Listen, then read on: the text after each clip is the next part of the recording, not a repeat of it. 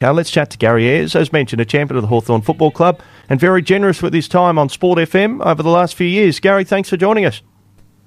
No worries, Jacob. How are you, Wayne? We're very well. We're looking forward to the season. Um, but if you're a Hawthorn fan, your, your confidence in the group might have been hit a little bit hard by these injuries over the last week. I mentioned your involvement as a coach. This is the, the time of year you're just hoping for a good run at it, aren't you? Yeah, you certainly are. You actually summed it up really well. And it's obviously difficult because there's clearly a lot of match sim that you do over the period of your pre-season and also two in season, but more so pre-season because it's where you make your greatest gains. And unfortunately, that's always in the back of your mind as a coach. And to feel that they've now got three guys out of the one intra club go down, yeah, it's pretty tough to take. But as a coach, you then try and look at it fairly philosophically and then, of course, you look at the old uh, one door closes and another one opens, and clearly we saw that with young Ethan Phillips uh, coming in out of Box Hill's system and uh, ex-Port Melbourne boy, and then he gets a chance. So there's a lot more that'll probably be over the next couple of months that that will happen to, no doubt. Well, that's exciting, isn't it? Um, someone gets an opportunity out of the state leagues and the VFL, and, and, you mentioned Port Melbourne, a club you've been involved in, where Ethan Phillips has been. Um, he could be thrown straight into the mix, couldn't he? Um, a, a, VFL player and working a full time job one week and an AFL footballer the next.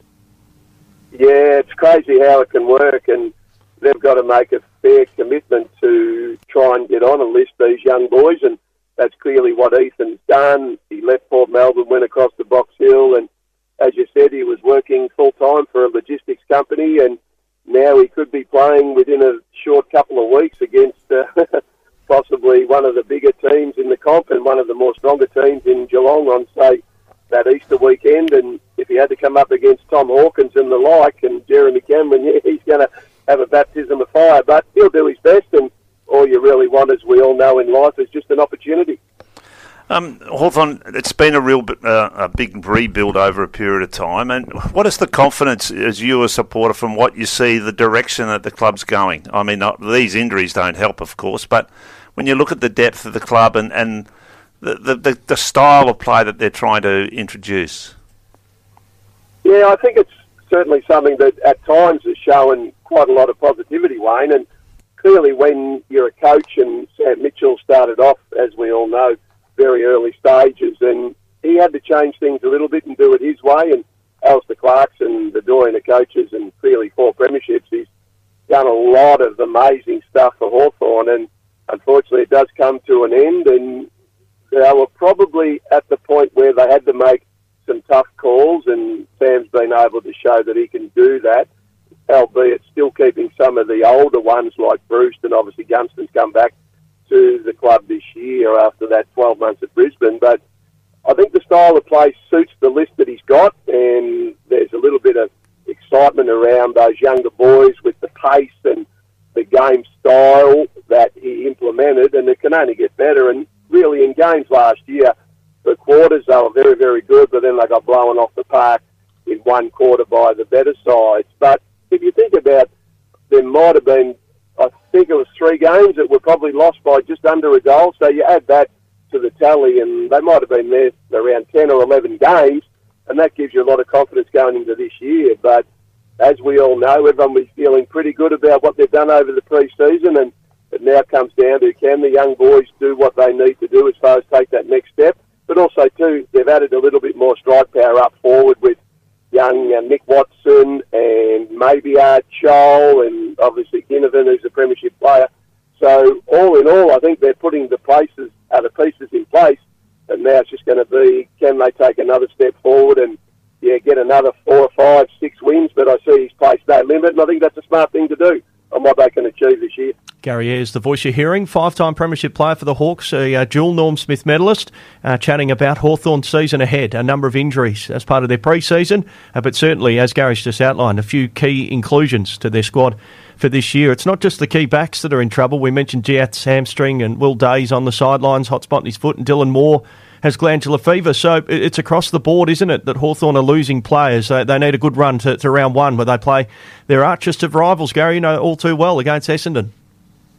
Yeah, that's true, Jacob. And as you know, there'll be no excuses because these things, unfortunately, are part and parcel. And I guess if we use an old Alistair Clarkson-ism, if there's such a word, is that one soldier goes down and another one steps up. So, and that'll be the mentality because, again, it'll create opportunities. And what you're trying to do is, and I'm sure Sam's very well aware of this, is you're trying to actually get a squad together that'll represent and hopefully play in the next Hawthorn Premiership. And everything that they're doing will certainly be having one eye on the now, but they'll also be about the future and the sustained success that we know Hawthorn's been able to do for a long period of time. And going backwards, yes, there is going to be some steps that they do, but yeah, you don't want those key players out of your side, but again, you've just got to go out there with the mentality that you'll be able to step up and control what you can control.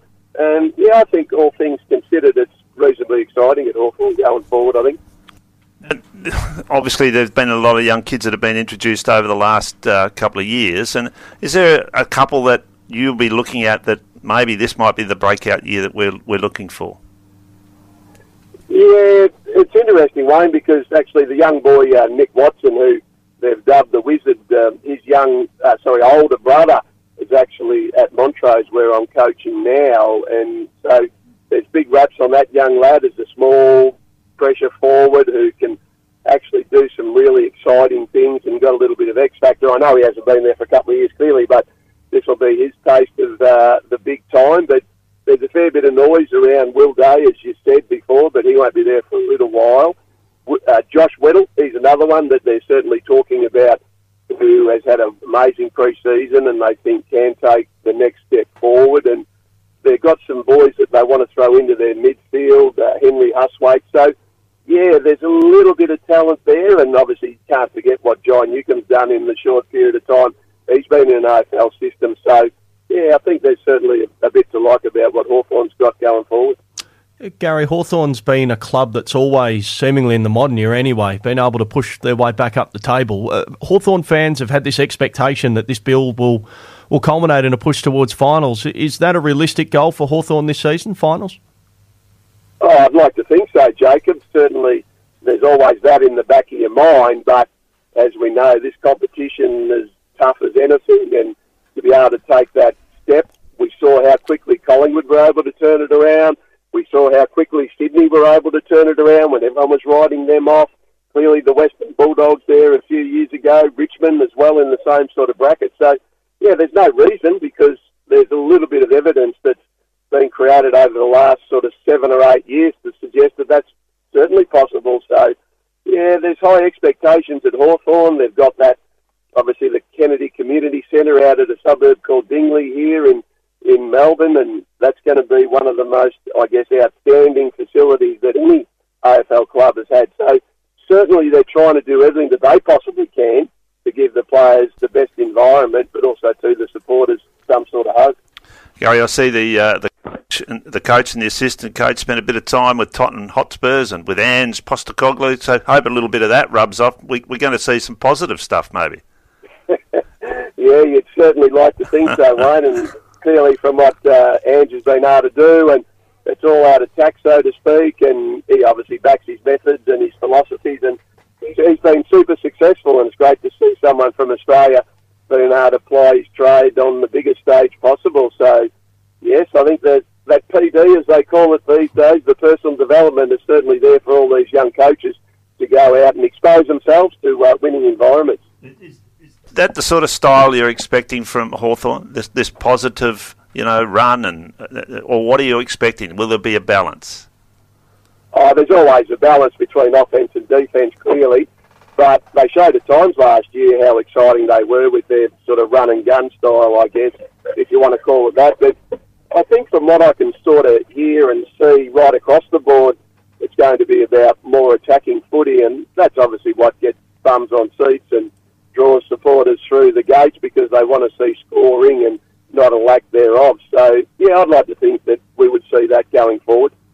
Gary, you played in such a tough and uncompromising era, and Hawthorn was at the forefront of that as far as the way the game was played. You had some all time great players that you played alongside, um, the, the, toughness. I reckon James Sicily wouldn't have looked out of place in that great Hawthorn team of the, the 80s. He's, um, he plays on the edge a bit. I'm sure as a coach, he'd be one you'd get frustrated by, but gee, he's been an important player for the Hawks. Oh, has. He's a beauty, and no doubt that's why they made him captain. And clearly, there are aspects that, um, as we all know, the game is very emotional, and sometimes you do over the, overstep the mark. But I guess I had a couple of boys that I played with in Dermott Brereton and Robert DiPierdomenico who you'd say stepped over that line every so often, but you would always want them in your side. And yeah, James is a special player. There's no doubt about that. And clearly he'll lead from the front.